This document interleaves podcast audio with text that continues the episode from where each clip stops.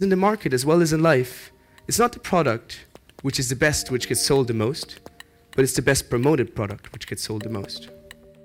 Marketing is using impressions and symbols to associate our identities and desires with certain brands and products. With what we eat and wear, with all the choices we make, we show the world who we are and where we belong.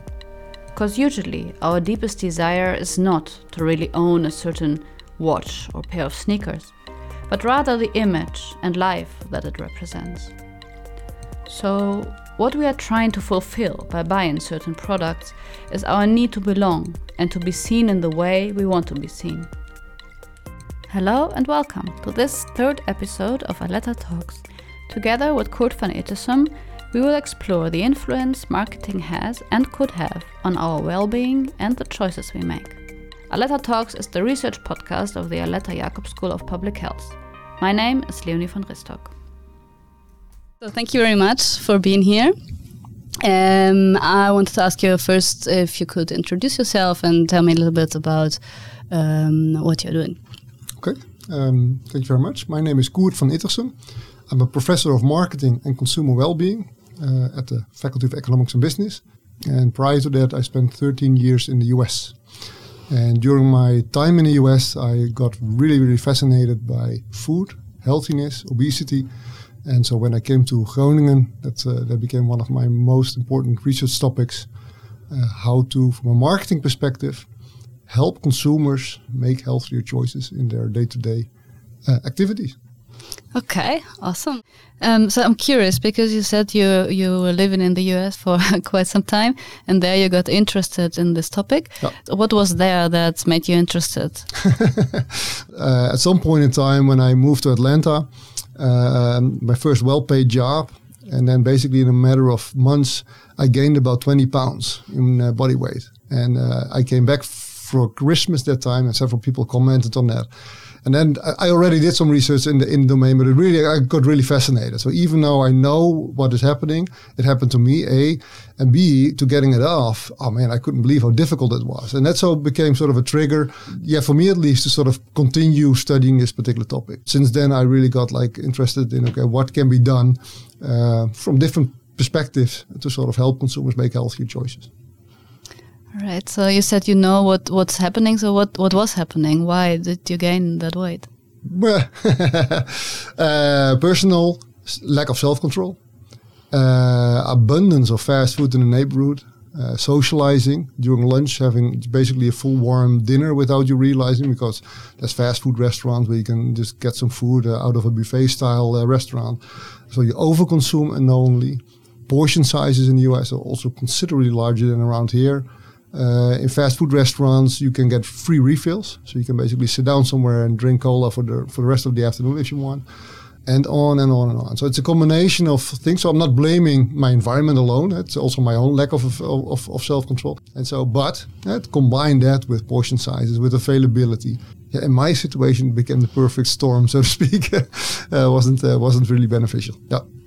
All right. So um, obviously, it's always a combination between yourself and the environment. But talking about the environment, like in what way do you think that it does influence, um, in general, people in their choices?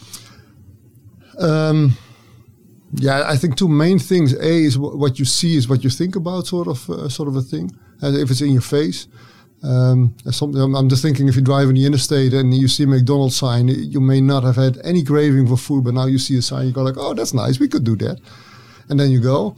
And the other side, other thing is that that is availability, like like you see, but it's all it's also everywhere. And then combined with self control, and sometimes uh, just a lack, a relative low availability of healthy alternatives. So it's a combination of things.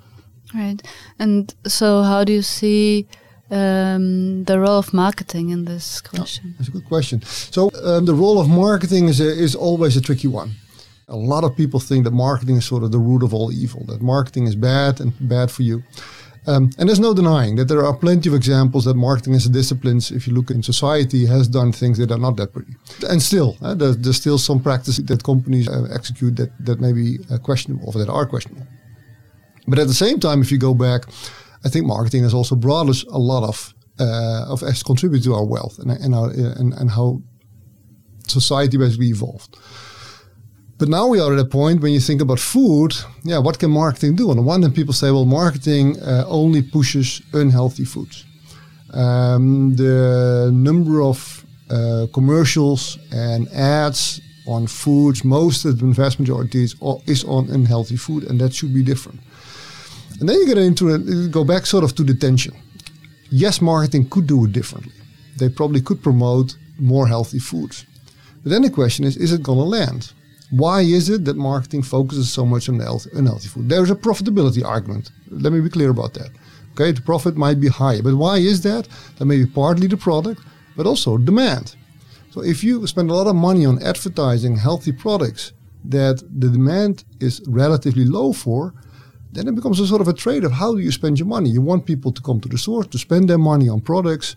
Uh, if the demand on average is higher for unhealthy products, those seem to be the obvious candidates society is changing. I think we are in sort of a transition period. It becomes more clear that we need to do things different.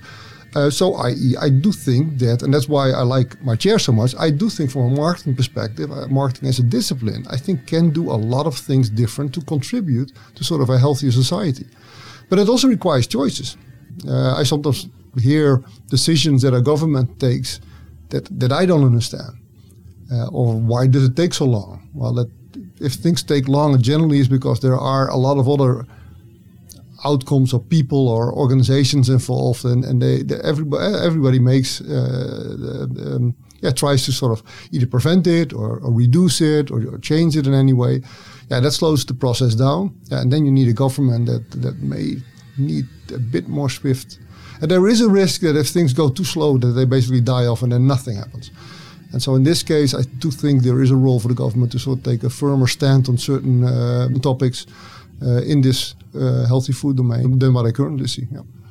Yeah, especially. I mean, of course, it's a complex, uh, um, a complex issue, and so there's not a, a simple solution.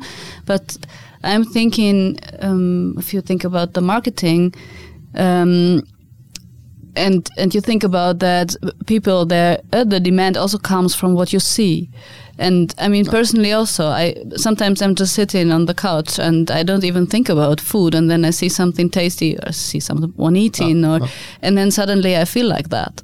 But if it wouldn't have been there i wouldn't feel like it. So that has also a huge influence. So the demand also is driven i think by by what you see and by the offers and by marketing. That is correct. Um, so two things. Um, based on what you just described, eh, if I see it, I have a craving for it. That that would almost imply like let's stop doing marketing. Let's stop advertising at least. And that's quite a that's that's not going to happen. Um, uh, and there's different reasons for that. Um, and you go back to the economic reasons. Uh, as maybe a, a, simple example, sometimes people suggest, well, maybe uh, in supermarkets the candy should not be at the cash registers. Perfect. And then you talk a little further and they say, well, maybe put the candy at the back of the store. Well, it would even be better just basically take it out of the store. Okay, I, I could I could definitely buy that argument. But if you follow that line of reasoning, where do you stop? If you take candy out, then, then there's no room for sugary drinks. There's no room for chips. There's no room for many, many, many, many products. Then somebody said, well, maybe retailers should um, only sell products that are in the schijf van vijf, in the, in the food pyramid Eh, a supermarket cannot exist based on an assortment like that. Consumers, they, some consumers might go there and buy everything they need there, but the vast majority will maybe go there once, then they have to go to a different shop to buy other stuff that they want. And they're going to do it once or twice. People are not going to shop around. Uh, that, uh, everything has been sort of brought together in the supermarket, and so disentangling that that's not going to work. And I so I, and I give this example to sort of argue that stopping with marketing goes against the economic viability of things. Now, so we have a demand. Companies basically say the demand is uh, the products are being offered, and if you're going to buy anyhow, consumer, then buy it at our place.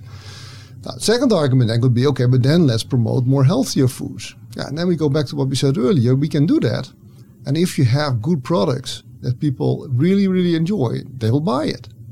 All things equal, that, that's ideally where you want to go to. All things equal, consumers have no need to buy unhealthy foods if there is a clear healthy replacement. The problem is that is not often not the case. So one example is Sprite. Uh, Sprite uh, back in the, uh, yeah, a few years back sort of developed a sugar-free sugar-free version. They were both offered together in the marketplace, and people could not taste the difference between the sugar-free and the regular one. And people started buying sugar-free. Why would they buy the regular one? Is the sugar-free is equally good? Apparently, that went so well that, that currently the regular sugar holding version is no longer available.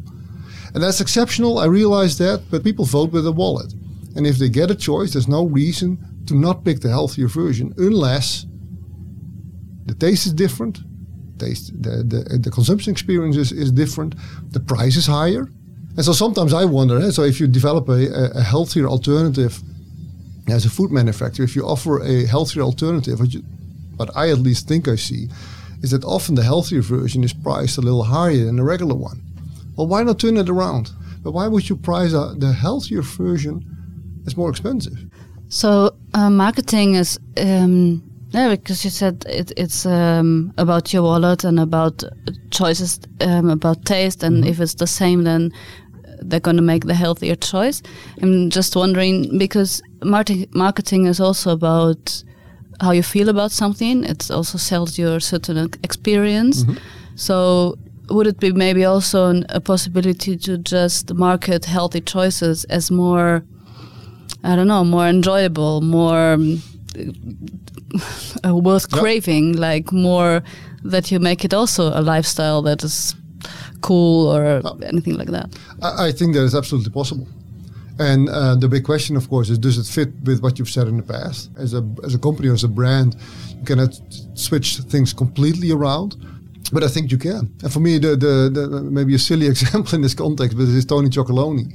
Uh, they sell really, really good chocolate, and they could have stick to that. But they've said, no, we have a higher purpose. And so they made that higher purpose central to sort of their marketing. And it works. But we also have to uh, be fair, at least that's my assessment of my, my, my um, I, I, really believe it. I don't think Tony Chocolonely would have been this successful if the quality of the chocolate was not as good as it is. Yeah, so it's it's and it's somewhat the same with healthiness. Um, people will stick to their preferences and will not switch if sort of the basic expectations are not met. And I think Tony Chocolonely, uh, from a chocolate consumption experience, maybe more than met people's expectation, and then had a good story. And well, you see how that can work.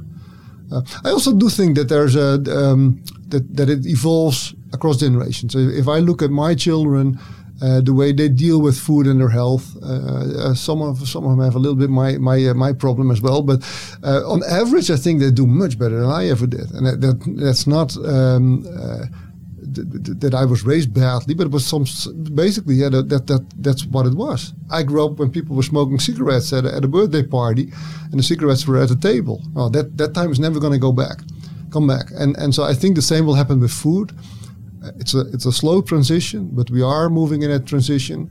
Um, it, it is changing, and I think it's changing for the better. Uh, but we are part of a global network of economic productivity and economic consumption that I think it will be extremely difficult, sort of uh, within the Netherlands alone, to sort of dictate what we eat and what we don't eat, and at what prices and stuff like that.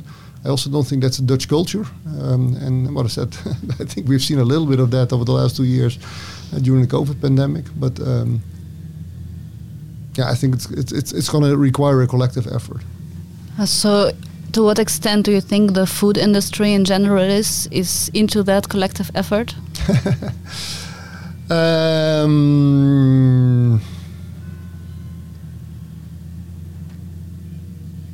yeah, it varies. I think some companies are really, really doing new things, different things. Big companies. Yeah, I think long term, I think there's there are very few companies, if any, that will succeed in the far future if they stick to what they do right now. And I think that's the sort of the, the, the main conclusion that holds for healthiness. I think there's very little room for companies that just stick to what they're doing and basically not do anything to support healthy choice. I think the same holds for sustainability. You see it at all levels. You see that the, the, the, in, in the oil industry, even Shell now is to the point like we, we, we need to change. And I think that, that I think in many ways that will hold for many of these these these huge themes in society that yeah you can sort of stick your head in the ground, but ultimately it's gonna catch up with you. So from a economical and marketing point of view, what is the problem with the with the obesity uh, and overweight pandemic? what is the problem with obesity from an economic perspective? Well, it's it's uh, it's we talked a little bit before that it's an extremely complex problem, and my own take on this is that we start with the individual, and individuals, people like you and me, who are interested in making healthier choices, uh, we tend to have a very difficult time making these healthy choices. And that's because of a lot of different elements. Uh, that, that depends on our own attitude, our own personalities. Uh, but that, of course, also depends on the economic environment in which we live. So um, we do our grocery shopping in the supermarket. We are influenced there on what we buy and what we don't buy. Uh, we go to school, and there may be a school canteen, there may be vending machines that also sort of influence influence us in what we buy. Uh, when we go to a restaurant, uh, the restaurant owner sort of decides on what is on the menu, the portion sizes, etc., etc. And so there are many locations where we acquire and consume food, and in many of these occasions we are influenced by the environment. Now, what you often hear is that restaurant owners, uh, school canteens, schools, uh, or retailers sort of should only offer healthy food to help consumers make healthy choices. Now, and that's uh, in, to some extent where economics come in. The concept of supermarkets was never developed to offer consumers healthy foods. It was about foods in general. Restaurants are not necessarily only there to feed us healthy foods. It's about the experience, about the taste, etc., etc. And so what you now see is sort of transition in society where there's a growing realization, um, sort of what the impact of the environment is on our choice behavior. And with that transition, with that realization, you see a growing pressure on retailers, on schools, on restaurants, uh, on employees, uh, working canteens, um, to sort of change the offering and to help consumers make healthier choices uh, that, uh, at, the, at those specific locations. So that's sort of the economics is about selling products, uh, employability, um, earning money, earning a profit on the one hand, uh, and on the other end, now with growing demand for healthier environments, there's also growing pressure. And you sort of see that retailers and, and, and many play, many people, many organizations sort of struggle with it uh, on how to best address this growing demand for healthy food. All right. And so, where's the struggle uh, exactly? So, what they're struggling with? Well, so what you sometimes hear is that um, a company or a university should stop selling unhealthy food and only offer healthy foods. Well, that's very easy said. Okay, we can all demand that from our university, we can demand it from our employer. Um, however, then there's the consumer. You can take away the croquette. That's always a famous example. You can take away the croquette from the menu. Uh, the assumption then is that consumers will basically switch to a healthier item. However, consumers also want the croquette. And so it, I've heard stories of companies that basically wanted to eliminate croquette from the menu, for instance, and the employees uh, got really, really angry. And um, even one study, I wasn't involved in that, but somebody organized a study, and one of the companies who agreed to participate uh, on the day before the start of the project basically stepped out of the project because they were concerned that uh, they were in one of the study conditions where the croquette would be taken off the menu.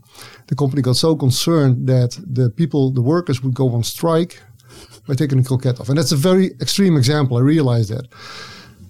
But I think it shows that there's always two sides uh, of the sto- to the story, and that uh, we've seen it also with the, the, the COVID pandemic, that forcing people to do things against their will you need very, very strong reasons. And for a COVID situation, eh, when it becomes a matter of life and death for some people, then not even everybody complies. Uh, but when you then talk about food, it becomes a whole different animal because the negative consequences of unhealthy cons- food consumption are way ahead in the future. And in the here and now, we just want to enjoy and, and enjoy our croquette, for instance. So that's where you see a struggle. Everybody, a lot of people want a change the menu, healthier offerings, a lot of consumers also seek for it, uh, but only offering or eliminating products or increasing the price of unhealthy foods. That's another. Uh, we talk about sugar tax, fat tax. Um, on the other on, on one hand, and then for instance reducing or eliminating the taxes on uh, fruits and vegetables on the other hand to sort of lower the price. But I'm not 100% convinced that that is the sort of the holy grail or the, the ultimate solution for everything. What do you think is the ultimate solution? I don't think there is an ultimate solution. Yeah, my personal take on it is that it, it should be a collective effort and, and that we should all collaborate. That municipalities, retailers, restaurant owners, schools, uh, employers, that we are basically create an environment where if you want to make healthy choices, that that is supported at least. Uh, not having healthy foods available, I think that's a no-go. Uh, eliminating may be too strong, um, but it also suggests everything needs to happen in the here and now. That today we're going to offer a healthy menu, i.e., the apple is there and the croquette is gone. And why? We are creatures of habit in many contexts, and if we feel that our choices are forced upon us, you run the risk that you get the exact opposite reaction that you are looking for. Yeah, so that people out of um, objection and rebellion choose for, for the unhealthy versions, even it, though they might be interested in, in the healthy ones. It happens. And it happens. It's called reactance. Uh, you, you, sort of push people in one direction, and they basically push back and go in the other. And so that's that's sort of the tension that you that you'd have to deal with.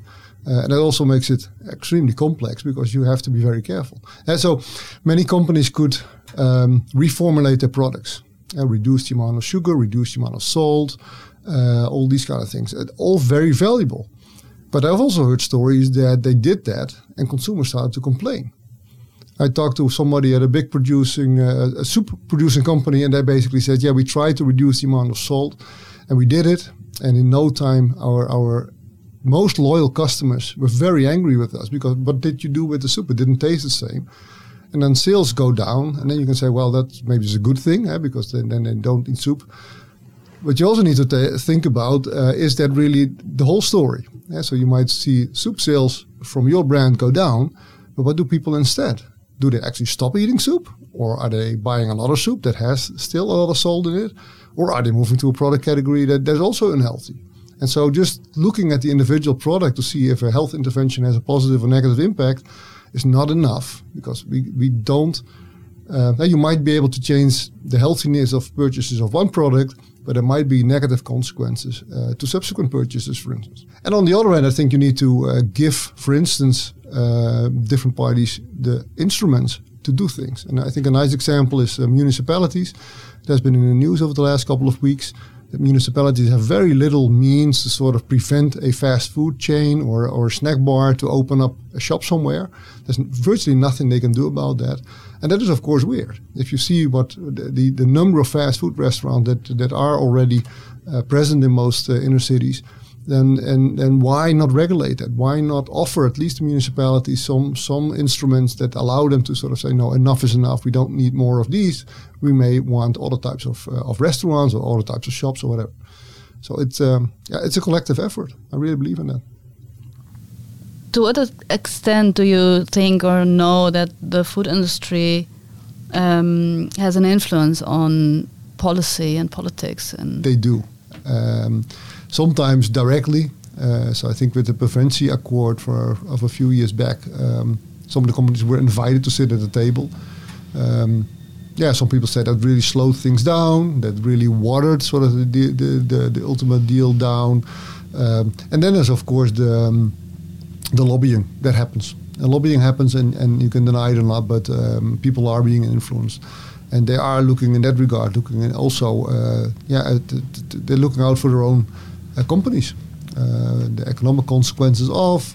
And then, of course, that that's that's a tricky one because on the one hand, you see there's these kind of developments that they are actively influencing, trying to influence policies.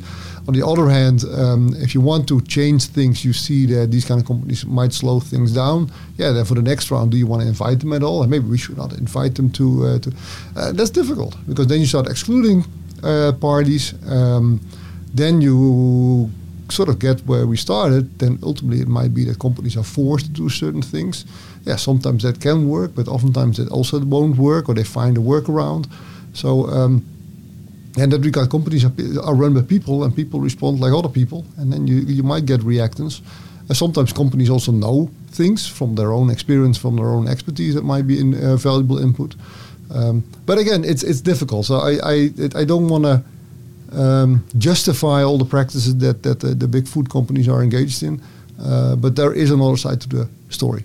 That's uh, yeah.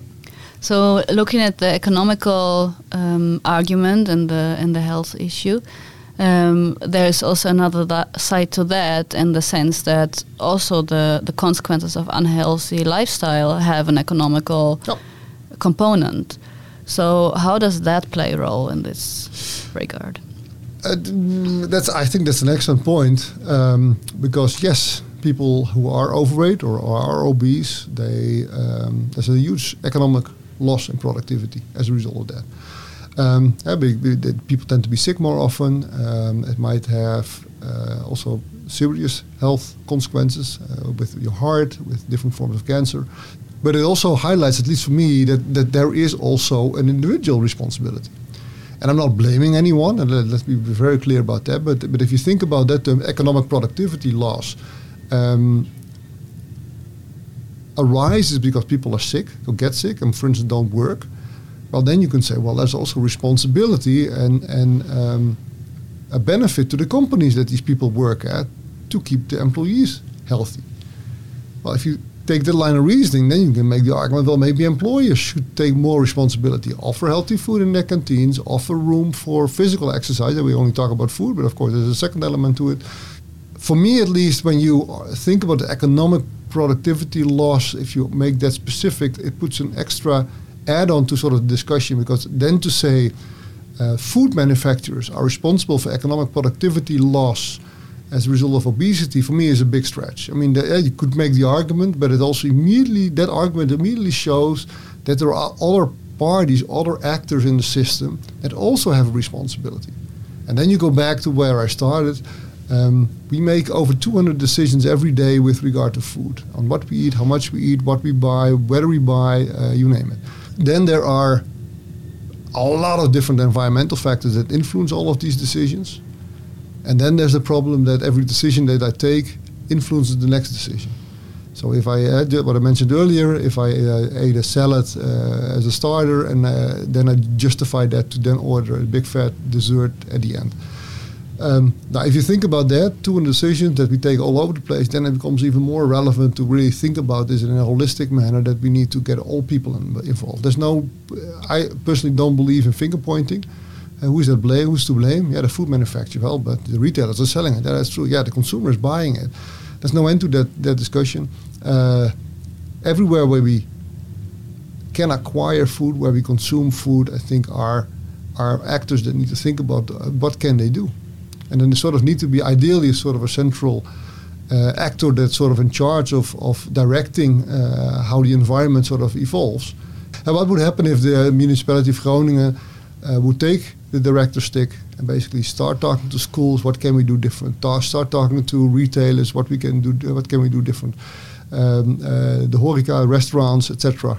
Um, uh, what can we do? if you need a director like that and then collectively figure out okay what can we change in the environment to sort of support consumers make healthier choices without necessarily taking all the bad stuff away but at least reducing it a little bit yeah then I think then I think we are in a way that uh, that ultimately will uh, will start making a difference oh. Nice.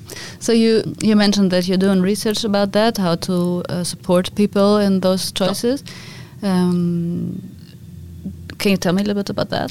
Yeah, so this is a research project together with Dutch retailers, and the main objective is uh, to figure out what we can do uh, inside the supermarket. As uh, what can a retailer do uh, to help consumers who are interested in making healthy choices make healthy choices?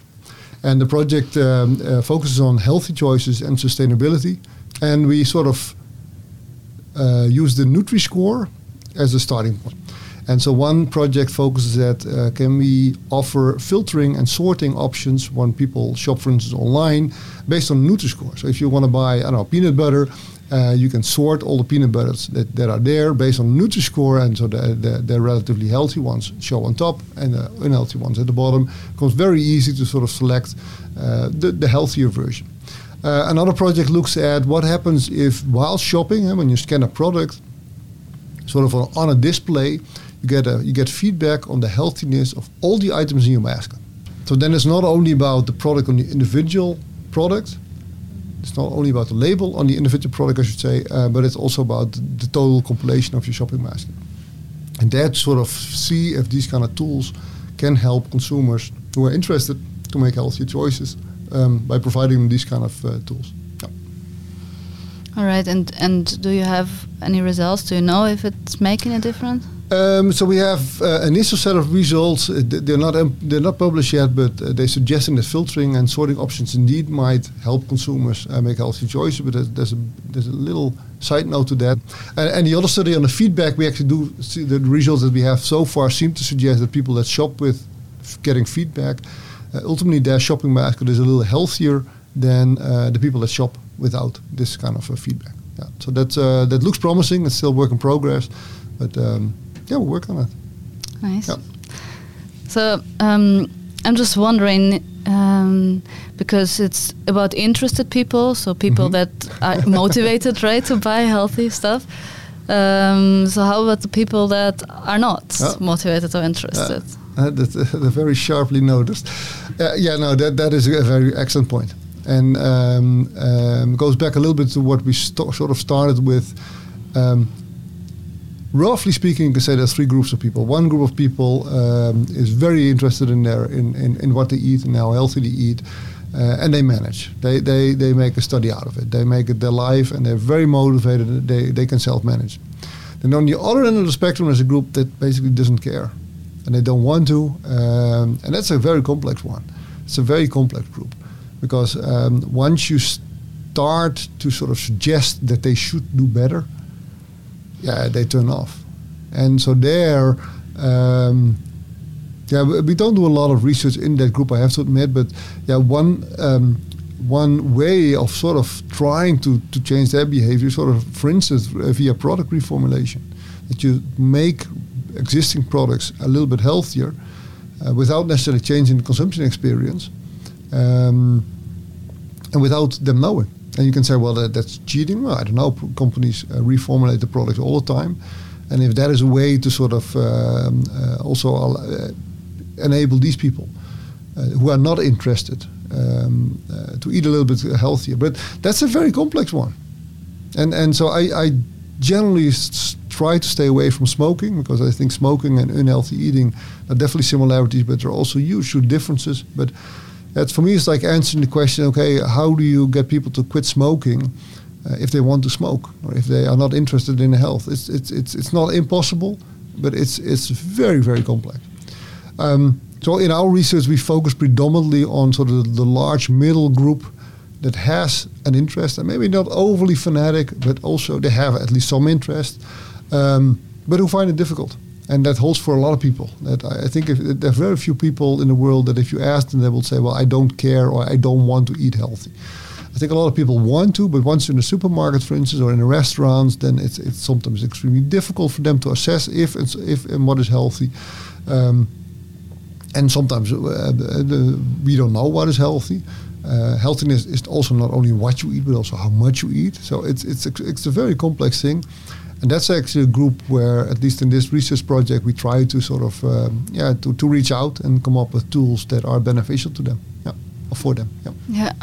And do you know, um, I mean, I know it's complex and, and difficult to, to know what's healthy and eat healthy, even if you're motivated. Um, but I'm wondering what's what's um, what the experience at the most difficult in that.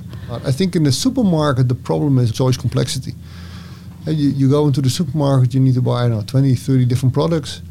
I always jokingly say, in principle, a lot, if not all information you need to determine if something is healthy or not is available. However, A, uh, most of us cannot interpret the information correctly or are not motivated enough because if, if you would imagine buying peanut butter and you want to buy the healthiest one. And, and there's no and the only thing you can go on is the, the, the small print on the back. Um, yeah, that, that, that, then you need to pick up three four five pots jars of peanut butter and then you make a decision and then you go to the next. And you uh, again figure out and you can say well if you really motivate you can do it at home and figure it out a priori. Oh yeah of course we can. But most people don't don't don't sit down to do that Yeah, so I, I did have a question about self autonomy autonomy in Mm-hmm. marketing um, because it, it's a little bit of a um, what's the word? Well, it contradicts each other a little bit, right? Hmm. No, well, tell me how you well, think of it. so no, yeah. So it, it, it, it's. uh, I think it's an interesting point because it's. Um, as some people say that marketing can make you buy things that you don't want to buy. That- That's basically what marketing does. Across the board, that is simply not true. I always tell, tell people if I really would know how to make you do things that you don't want to do, I would not be sitting here. I could make could be out there making a lot, a lot of money. At the same time, of course, there there are in on the edges there are certain things that that people are influenced um, without them realizing it. But across the board, marketing cannot make you do uh, things that you don't want to do. What marketing does do is sort of really figure out what, what you like, what you would like to see, what you like to, what you would like to have, and once we can figure out sort of what you really are looking for in a product or in, in a service or whatever you, uh, then what we're going to try is to develop a product that sort of fits those needs. And if that is successful, you're going to buy. And the problem is a little bit that that often we behave in certain ways. We buy products uh, without really knowing why. And that sounds a little vague, but uh, if you think about it, um, for a lot of decisions, we, we don't know. If I ask you, why do you take pictures? And uh, that's a silly example, nothing to do with food, but it just crossed my mind. Why do you take pictures? People don't know. That's fun, yeah, but fun is no reason. Ultimately, what there's a, there's a research, there's a study that, that showed at one point that we take pictures because we want to have a sense of immortality. And that's weird. We don't run around saying, oh, I'm going to be immortal, I'm going to take pictures. And the same with holds for a lot of decisions uh, in food, but also non-food domain, that we make decisions based on a relatively limited set of values that are important to us. And we believe that the products that we buy have the attributes, yeah, what the product looks like or, or, or what it constitutes of, that those attributes offer benefits, and the benefits basically satisfy those values. But many, many decisions we take just because we want to be happy, that we want to be accepted, that, that we want to feel confident, uh, without us knowing. And what marketing does, it sort of try to figure out so what are the, the, the core values and how can we develop products that sort of uh, meet and contribute to those particular values. And that's um, I think it goes back a little bit to what you said earlier. Could marketing market products, healthy products, sort of with a sense of it's cool, it's lifestyle, and stuff like that? I think it can. Uh, the question, of course, is then who does that and, and, and what type of products do it work? 'Cause there's a lot of questions you can ask around that uh, and how to operationalize that. But I, I think it can because it's even healthy food is not only about health. We don't eat healthy foods to be healthier. I mean, if you think about it, why would we want to be healthy? Then we live longer. Well, that, that is that necessarily beneficial? There are people that basically say, "I want to, I, I'm going to enjoy life to the max, and if that means I live a little few years shorter, then so be it." I think that's interesting to say at least, uh, but it happens. So it, you need to really, really think about. So why would people buy uh, in this product category a healthier version? Yes or no? And if you sort of can deliver on sort of the basic values, the basic desires that people are looking for, then I think people will also consume healthy foods. Oh, thank you. So I'm wondering if there are things that we didn't discuss that you maybe think are important to share. No, no, it was nice. I think we we sort of sort of touched upon the main topics that I think are important to uh, to realize. Yeah, no, yeah. I think I'm gonna leave it at this. All right, great. Well, Okay. thank you very much. Then it was a pleasure to talk Likewise, thank you, uh, thank you for having me, and uh, I'm looking forward to re- uh, to hearing the final result. Yeah, thank you. thank you. This was Aletta Talks. For our next episode, we invited two guests to talk about solidarity and the paradox of solidarity in protest and polarization. If you like this episode, please like and subscribe. For now, I want to thank you very much for listening. Stay tuned and hear you soon.